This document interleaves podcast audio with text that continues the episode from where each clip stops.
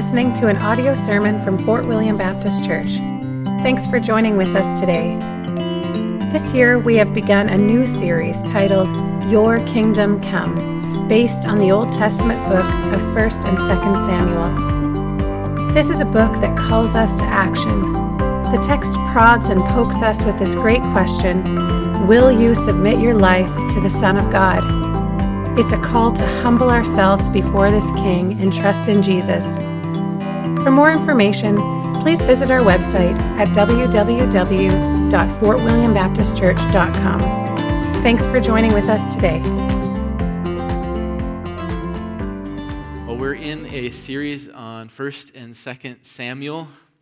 And so if you grab your Bibles and open them up to the book of 1 Samuel, we're going to be in chapter 5, chapter 6, and part of chapter 7 this morning.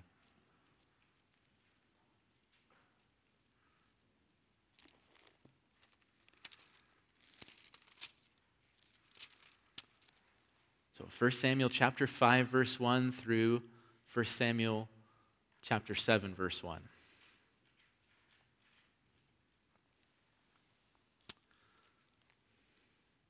So give your attention to God's word. Chapter 5, verse 1. When the Philistines captured the ark of God, they brought it from Ebenezer to Ashdod. Then the Philistines took the ark of God and brought it into the house of Dagon and set it up beside Dagon. And when the people of Ashdod rose early the next day, behold, Dagon had fallen face downward on the ground before the ark of the Lord. So they took Dagon and put him back in his place.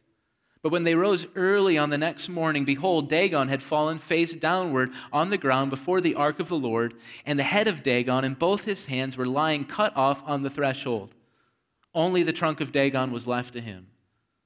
This is why the priests of Dagon and all who enter the house of Dagon do not tread on the threshold of Dagon in Ashdod to this day. And the hand of the Lord was heavy against the people of Ashdod, and he terrified and afflicted them with tumors, both Ashdod and its territory. And when the men of Ashdod saw, saw, how things were, they said, The ark of the God of Israel must not remain with us, for his hand is hard against us and against Dagon our God. So they sent and gathered together all the lords of the Philistines and said, What shall we do with the ark of the God of Israel? They answered, Let the ark of the God of Israel be brought around to Gath. So they brought the ark of the God of Israel there. But after they had brought it around, the hand of the Lord was against the city, causing a very great panic. And he afflicted the men of the city, both young and old, so that tumors broke out on them. So they sent the ark of God to Ekron. But as soon as the ark of God came to Ekron, the people of Ekron cried out, They have brought around to us the ark of the God of Israel to kill us and our people. They sent therefore and gathered together all the lords of the Philistines and said, Send away the ark of the God of Israel and let it return to its own place, that it may not kill us and our people. For there was a deathly panic throughout the whole city. The hand of God was very heavy there. The men who did not die were struck with tumors, and the cry of the city went up to heaven. The ark of the Lord was in the country of the Philistines seven months. And the Philistines called for the priests and the diviners and said, What shall we do with the ark of the Lord? Tell us with what shall we send it to its place? They said, If you send away the ark of the God of Israel, do not send it empty, but by all means return him a guilt offering. Then you will be healed, and it will be known to you why his hand does not turn away from you. And they said, What is the guilt offering that we shall return to him? They answered, five golden tumors and five golden mice, according to the number of the lords of the Philistines. For the same plague was on all of you and on your lords. So you must make images of your tumors and images of your mice that ravage the land and give glory to the God of Israel. Perhaps he will lighten his hand from off you and your gods and your land. Why should you harden your hearts as the Egyptians and Pharaoh hardened their hearts? After he had dealt severely with them, did they not send the people away and they departed? Now then, take and prepare a new cart and two milk cows on which there has never come a yoke, and yoke the cows to the cart, but take their calves home away from them. And take the ark of the Lord and place it on the cart, and put in a box at its side the figures of gold, which you are returning to him as a guilt offering. Then send it off and let it go its way, and watch. If it goes up on the way to its own land, to Beth Shemesh, then it is he who has done us this great harm. But if not, then we shall know that it is not his hand that struck us, it happened to us by coincidence. The men did so and took two milk cows and yoked them to the cart and shut up their calves at home. And they put the ark of the Lord on the cart and the box with the golden mice and the images of their tumors. And the cows went straight in the direction of Beth Shemesh along one highway lowing as they went. They turned neither to the right nor to the left, and the lords of the Philistines went after them as far as the border of Beth Shemesh. Now the people of Beth Shemesh were reaping their wheat harvest in the valley. And when they lifted up their eyes and saw the ark, they rejoiced to see it. The cart came into the field of Joshua of Beth Shemesh and stopped there. A great stone was there, and they split up the wood of the ark and offered the cows as a burnt offering to the Lord. And the Levites took down the ark of the Lord and the box that was beside it, in which were the golden figures, and set them upon the great stone. And the men of Beth Shemesh offered burnt sacrifices and sacrificed sacrifices on that day to the Lord. And when the five lords of the Philistines saw it, they returned that day to Ekron. These are the golden tumors that the Philistines returned as a guilt offering to the Lord one for Ashdod, one for Gaza, one for Ashkelon, one for Gath, one for Ekron and the golden mice according to the number of all the cities of the Philistines belonging to the five lords, both fortified cities and unwalled villages. The great stone beside which they set down the ark of the Lord is a witness to this day in the field of Joshua of Beth Shemesh. And he struck some of the men of Beth Shemesh because they looked upon the ark of the Lord. He struck 70 men of them, and the people mourned because the Lord had struck the people with a great blow. And the men of Beth Shemesh said, who is able to stand before the Lord, this holy God? And to whom shall he go up away from us? And so they sent messengers to the inhabitants of Kiriath Jearim, saying, The Philistines have returned the ark of the Lord. Come down and take it up to you. And the men of Kiriath Jearim came and took up the ark of the Lord and brought it to the house of Abinadab on the hill. And they consecrated his son Eleazar to have charge of the ark of the Lord. Oh, Father, we do ask that you would bless the reading and the preaching of your word. So we've got chapter 5, verse 1 through chapter 7, verse 1 in front of us. We've read the text, and we can start here. The Old Testament is a difficult read, and the Old Testament is a difficult read because it's so unfamiliar to us. It's, dare we say, strange to us. And as we think about chapter 5, verse, verse 1 through chapter 7, verse 1, it's unfamiliar and strange. So, in this text, we leave behind the land of Israel and we head off into the land of the Philistines. We leave behind the, the tabernacle in Shiloh. We spent a lot of time there. We were growing comfortable with it. Now, all of a sudden, we find ourselves in the temple of Dagon. And as we are in the land of the Philistines, all sorts of strange things start to happen. It all begins in the temple of Dagon. The statue of Dagon falls over, and as readers of the story, we say, That's, that's strange. And then the next day, the same thing happens, but somehow, some way, Dagon's head is cut off and both of his hands. And as readers, we say, this is getting more strange. We keep reading the story and we find that a, a plague moves from city to city in the land of the Philistines. And it's a plague that no one can really figure out. Was it a, a really bad case of the hemorrhoids? It seemed to have something to do with their private parts. Or was it something like the bubonic plague because so many people were being struck dead. And we say, this is kind of strange. And then in the story, we meet the Philistine power players. We meet their leaders, their princes. We meet their magicians and their priests. And then we find them doing something really strange. They start making golden mice and golden tumors. And then they hatch this strange plan that, that has something to do with milk cows. That's how they're going to solve this problem. And then the whole story ends with this strange scene. There's this great religious celebration. The ark has returned to Israel. The people are happy, they're rejoicing. And then the Lord strikes a bunch of men dead. This is a strange story. And so we asked this morning, right from the get go, what are we supposed to do with this story? How are we supposed to handle it? How are we supposed to understand it? And here's the thing these questions aren't academic. We have to remember who we are and where we are. Who are we? Well, we're God's people.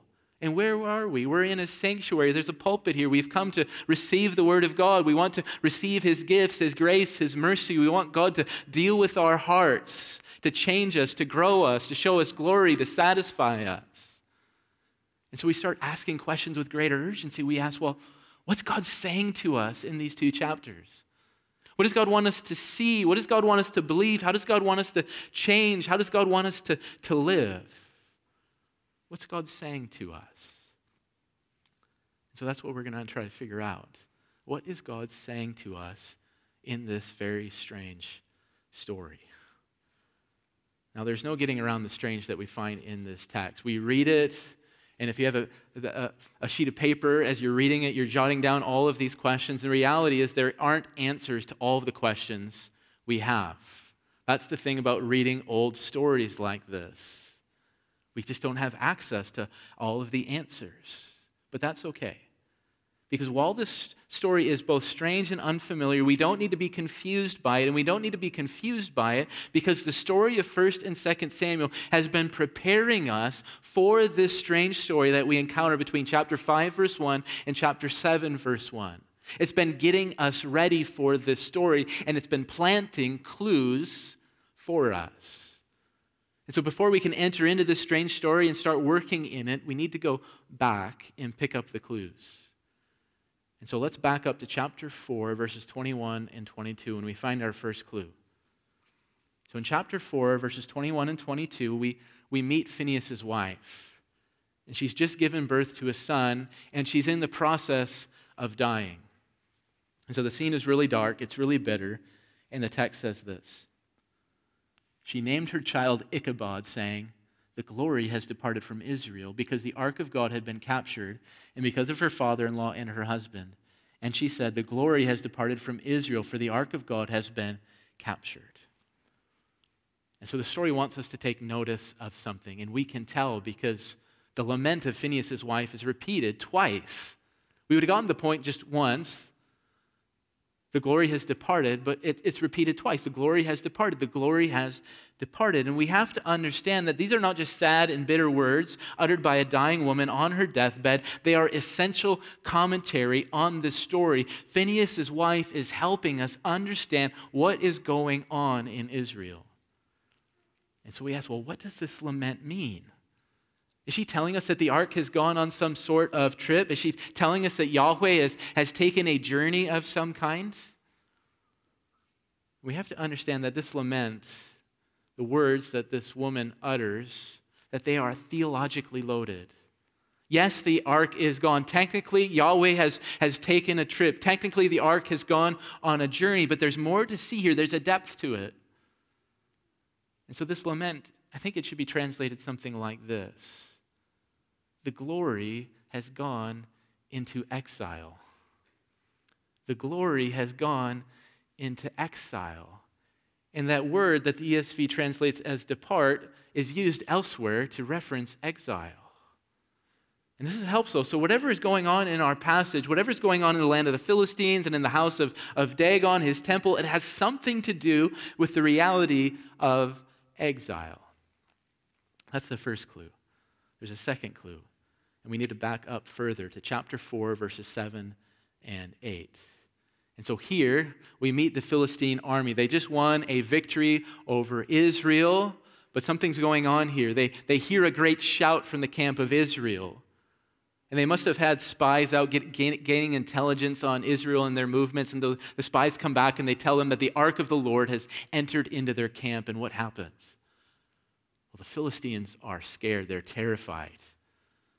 And the text tells us what's going on. It says, The Philistines were afraid, for they said, A God has come into the camp. And they said, Woe to us, for nothing like this has happened before. Woe to us, who can deliver us from the power of these mighty gods? These are the gods who struck the Egyptians with every sort of plague in the wilderness. And again, the story wants us to take notice of something. Clearly, we can see that these soldiers are in a panic. It's coming through loud and clear. Here are these men, these, these seasoned soldiers, and they're crying out, Woe to us, woe to us. But there's something deeper going on. We have to pay attention to it. Did you hear it?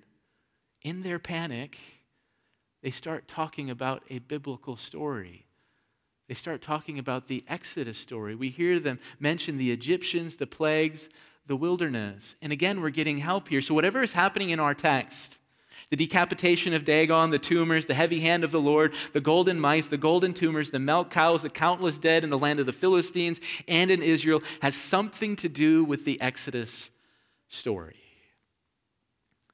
And so the text is helping us. It's setting us up for our story. And it's been setting us up by giving us these two words exile and exodus.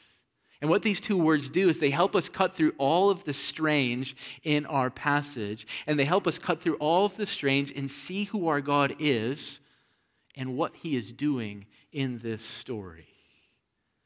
And so these two words are going to serve as the outline for our sermon, our exposition on these two chapters. And so we can start this morning our work in the text with the word exile. So, exile is a biblical word. It shows up all over the Old Testament. You find it in the law.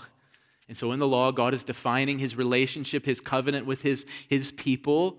And you find the Lord talking about exile.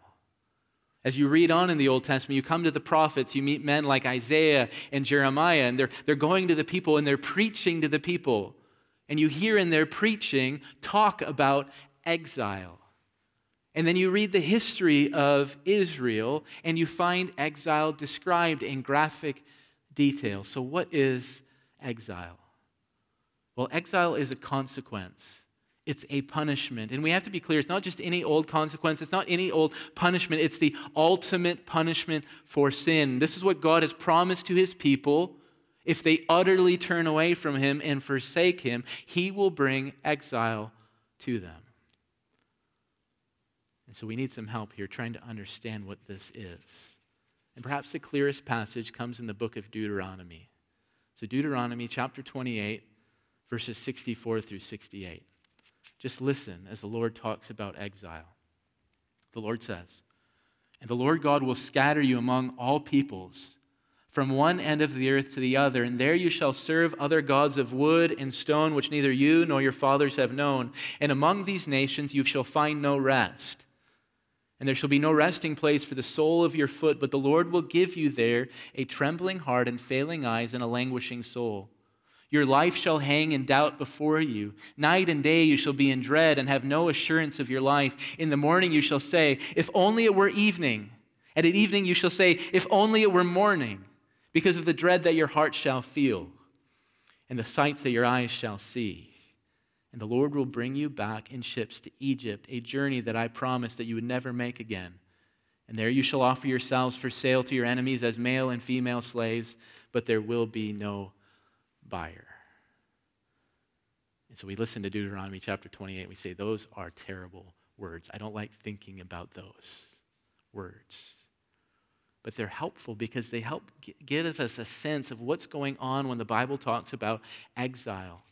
And so we see in, in chapter 28 that exile is the outpouring of God's wrath. And as God pours out his wrath, he systematically reverses the salvation of his people. You see it in Deuteronomy chapter 28. He's going to drive them from the land of promise. He's going to hand them over to foreign gods, gods of wood and stone. And he's going to do what? He's going to send them into captivity. He's going to send them into captivity. So we can connect this to the story we find in 1 Samuel. So in chapter 4, verse 22, we meet Phinehas' wife. She's dying. She laments. She says, The glory has gone into exile.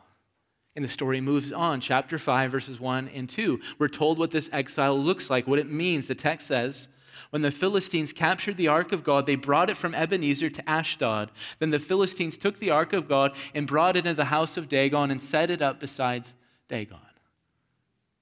So when we read these two verses in chapter 5, we realize that Phinehas' wife wasn't joking around when she said, The glory of God has gone into exile. Do you, do you see it? What's happened to the ark? The ark has been removed from the land of Israel. The glory now resides in a temple of a foreign God. Literally, the ark is surrounded by idols made of wood and stone. And in all of this, the Philistines have captured the ark the ark seems to be like a slave of the Philistines and they just move it at will. We need to let all of this sink in. Just let it sink in. Israel has sinned against the Lord. Israel has broke covenant with the Lord. Israel turned their hearts away from God. We see it in the story of 1 Samuel. And what do they deserve? They deserve to be handed over to foreign gods. They deserve to be made slaves. They deserve to be removed from the land. But what happens in the text of Scripture? Who goes into exile? Well, it isn't Israel, it's the Lord. All the covenant sanctions, all the covenant consequences are placed upon the shoulders of the Lord who leaves the land, who's humiliated in the house of Dagon, who's taken captive by these godless pagans. And as we take all of this in, we say, This is so unexpected. It hurts our minds. And it hurts our minds because we've been reading the book of 1st and 2nd Samuel. We, we listened to Hannah and she sang to us about God. Remember what she sang? She's saying, There is none holy like the Lord, there is none besides him. Hannah's picking up the Lord and she's exalting him.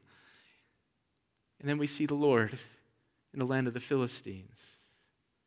Hannah told us about our king, that he's sovereign, he rules over all things. She's saying, The Lord kills and brings to life, he brings down to Sheol, and he raises up. She told us that this God is a great warrior and judge. She's saying, The adversaries of the Lord shall be broken to pieces, and the Lord will judge the ends of the earth. And behold, we enter into chapter 5, verses 1 and 2, and here is this God, he's humiliated, he's taken captive, he's in the temple of Dagon. This is completely unexpected. And so we ask, well, what is the story doing?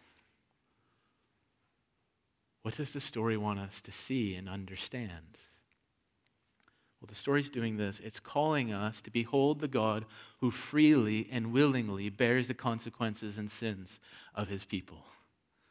And the story's calling to us, if we have ears of faith, it's saying something like this Look, dear reader, this God does not forsake his people. He does not withdraw from them and retreat into the high heavens, separating himself from, from sinners. Look at what he did. He thrust himself into the deep darkness. He went right into the filth and the muck. He threw upon his own shoulders all the consequences of his people's law breaking. Look at him there humiliated.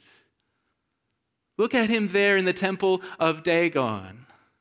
Look at the Philistines rejoicing over him. And what the text of Scripture does is it starts coming to us and it starts prodding us. It starts asking, Dear reader, what God do you trust in? What God do you turn to? Do you run to the God who went into exile?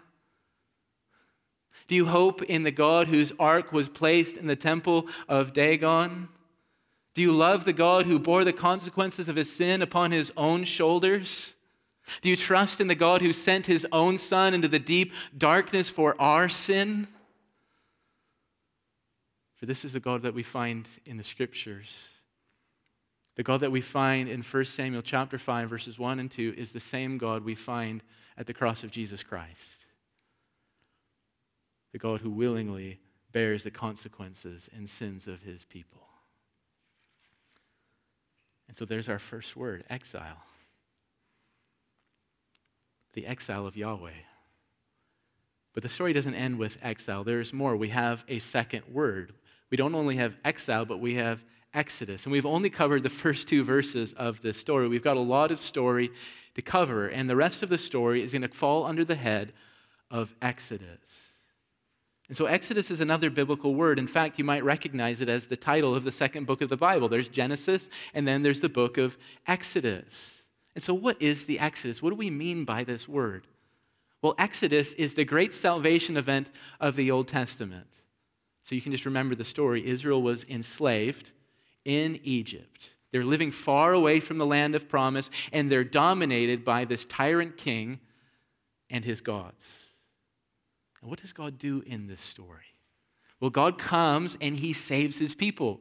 And we have to understand the salvation. God didn't just save Israel from one of these realities or a couple of these realities, He saved them from all of these realities. The salvation was systematic and complete. He drew Israel up from Egypt. There's this geographical change. No longer you're living in Egypt, but you're going to live in the land of the promise. It's a change of, of status. Israel were, was enslaved but now they're set free. Israel was impoverished, and they leave the land of Egypt with what? Riches of gold. They plunder the Egyptians. Even more importantly, in this story, Yahweh comes and he kills the tyrant king. He kills Pharaoh and he humiliates all the gods of Egypt. And what we find taking place in our text, chapter 5 and chapter 6, is another Exodus story. And we need to take notice of how similar these two stories are the Exodus story and what we find taking place in the land of the Philistines. First of all, we have to see in chapter 5 that Yahweh makes war against the God of the Philistines. And so the Philistines take the ark and they bring it and they put it in the house of Dagon, the temple of Dagon. And, and as they were doing that, surely they were thinking thoughts like these Oh, Dagon is so great. He not only conquered Israel, but he conquered their God. And his conquest was so great that we could, we could take their God and now we bring him into our temple. And this ark is a trophy to Dagon. Dagon is great. Dagon is great. And what happens? They show up the next morning, and Dagon has taken a tumble he's fallen down. But we have to be careful readers of scriptures because Dagon has not only fallen over, but we need to see that Dagon is prostrate before the ark of the Lord. He's looking like a pious worshiper of Yahweh. If you came to worship the Lord, you would bend down on your face and worship, and Dagon is worshiping Yahweh. Well, what happens? The Philistines, they pick up their God. And I'm sure the Israelites were laughing as they read this story. What kind of God do you have if you have to pick him up? In the morning. And so they pick him up and then they go away. And the next morning they come back. And what do they find? They find Dagon face down again, but this time his head has been cut off and his hands have been cut off. And the story is telling us Yahweh has destroyed Dagon. He has destroyed him, he has cut off his head. And the story keeps going on. The Lord does not only deal with the false gods of the Philistines, but he deals with the Philistines themselves. So the ark is, is traveling around the land of Philistia, and in its wake, there's trouble, there's disease, there's death, there's panic. We see it in Ashdod, we see it in Gath, we see it in Ekron. And it doesn't matter where the Lord goes, where the ark goes, he is judging these people, and he is striking them with what? With a plague. And we say, Oh, I've heard about that before in the Exodus story. A plague. And soon the Philistines are done with the ark of the Lord, and they're done with his heavy hand, and they're done with the plague. And so in chapter 5, verse 11, they cry out and they say, Send away the ark of God of Israel, and let it return to its own place, that it may not kill us and our people. And we remember, oh, that sounds interesting. That, that's familiar. I heard that in the Exodus story. I remember that. And so the Philistines only have one logical choice. They have to get rid of the ark of Israel, of the God of Israel. And this is where the story gets really interesting. Because at this point, a great reversal takes place. So just think about this. The Lord was humiliated by the Philistines, but how does the Lord leave the land of the Philistines? He leaves in complete triumph. From the, from the poorest of people to the richest of people, they all fear and tremble before the ark of the Lord. The Philistines, they captured the ark, they carted it off they had control over the ark, they thought, but how does the Lord leave? Well, he sovereignly directs two milk cows away from their calves back to the land of Israel. The Lord needs no one to drive his cart, he drives the cart himself. The Philistines, they put the ark in Dagon's temple. They made light of Yahweh. They made fun of Yahweh. But how does the Lord leave? He leaves with glory and honor. What are the Philistines doing? They're trying to figure out how to atone for their sins. And so they're, they're putting these, these golden gifts on this cart.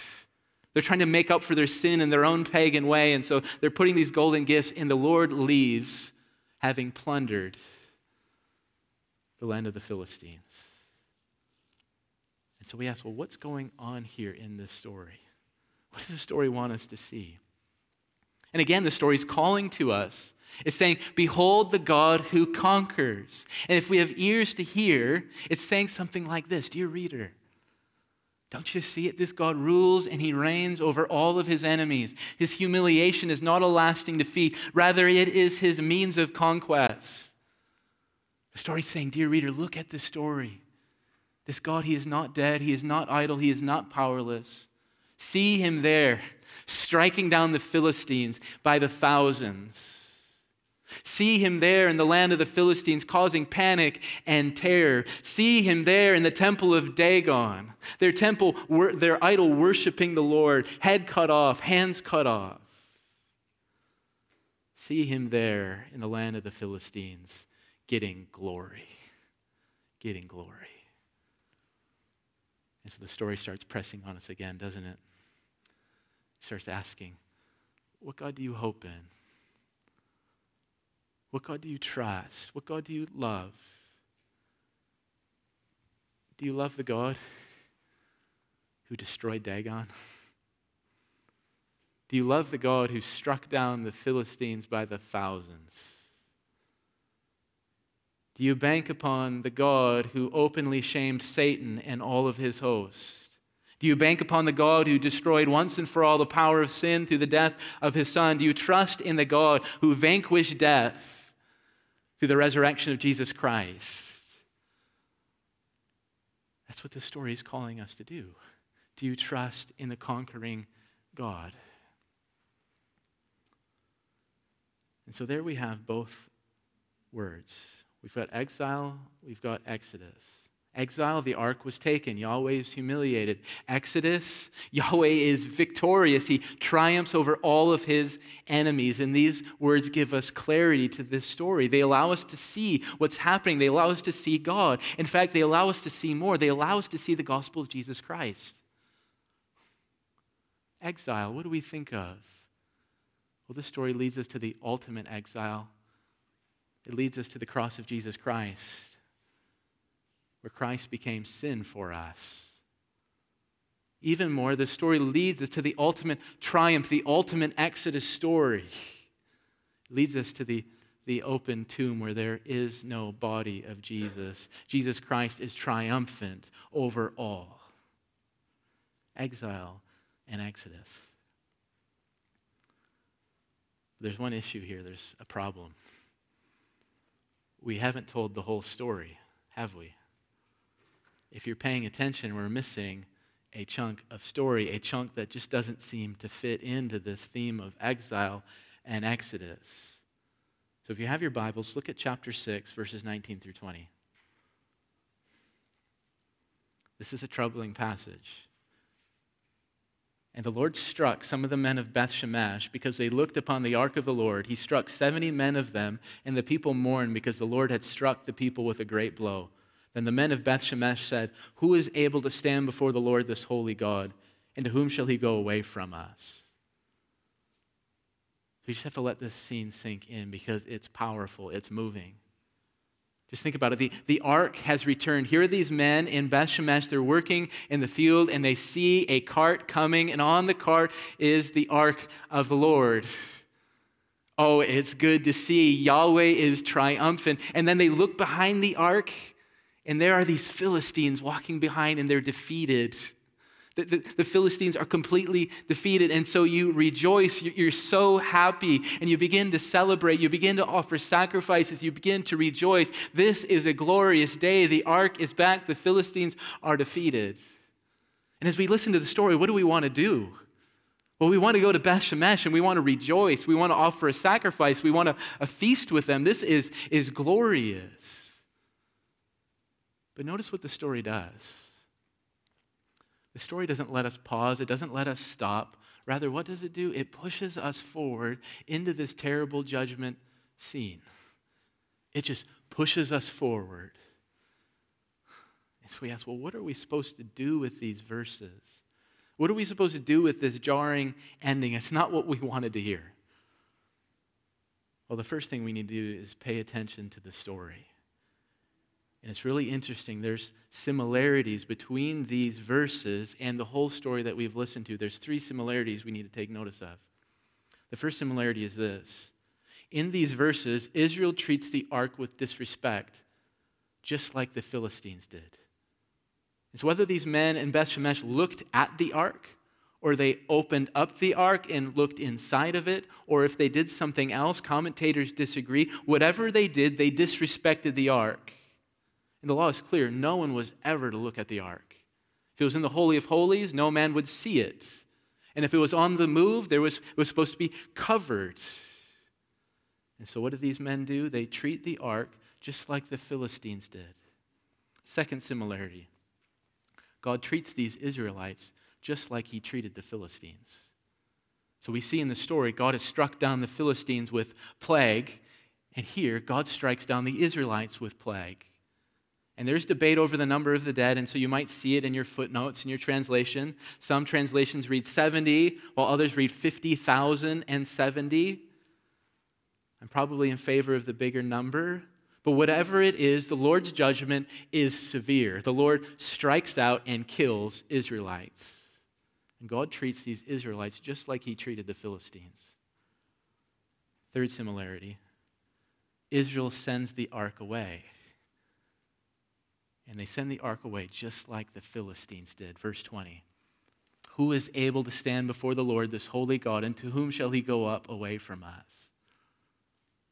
So, what does all of this mean? What are we, what are we seeing here?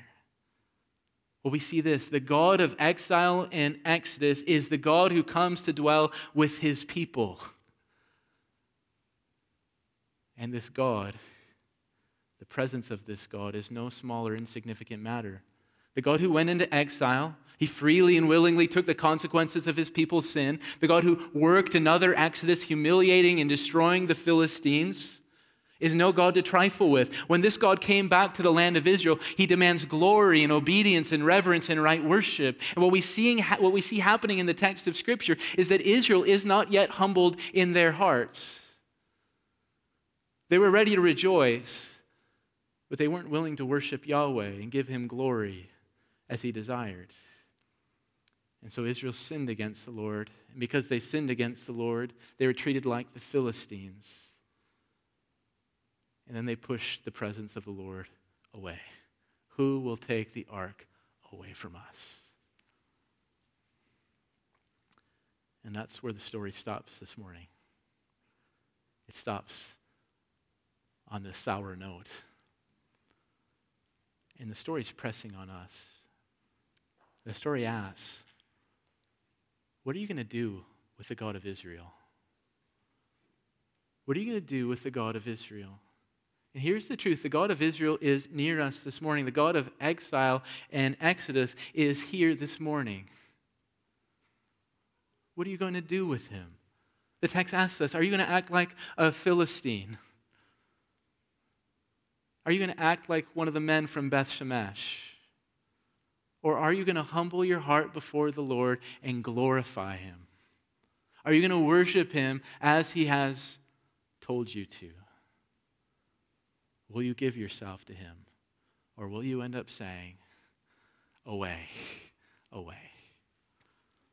Let's pray.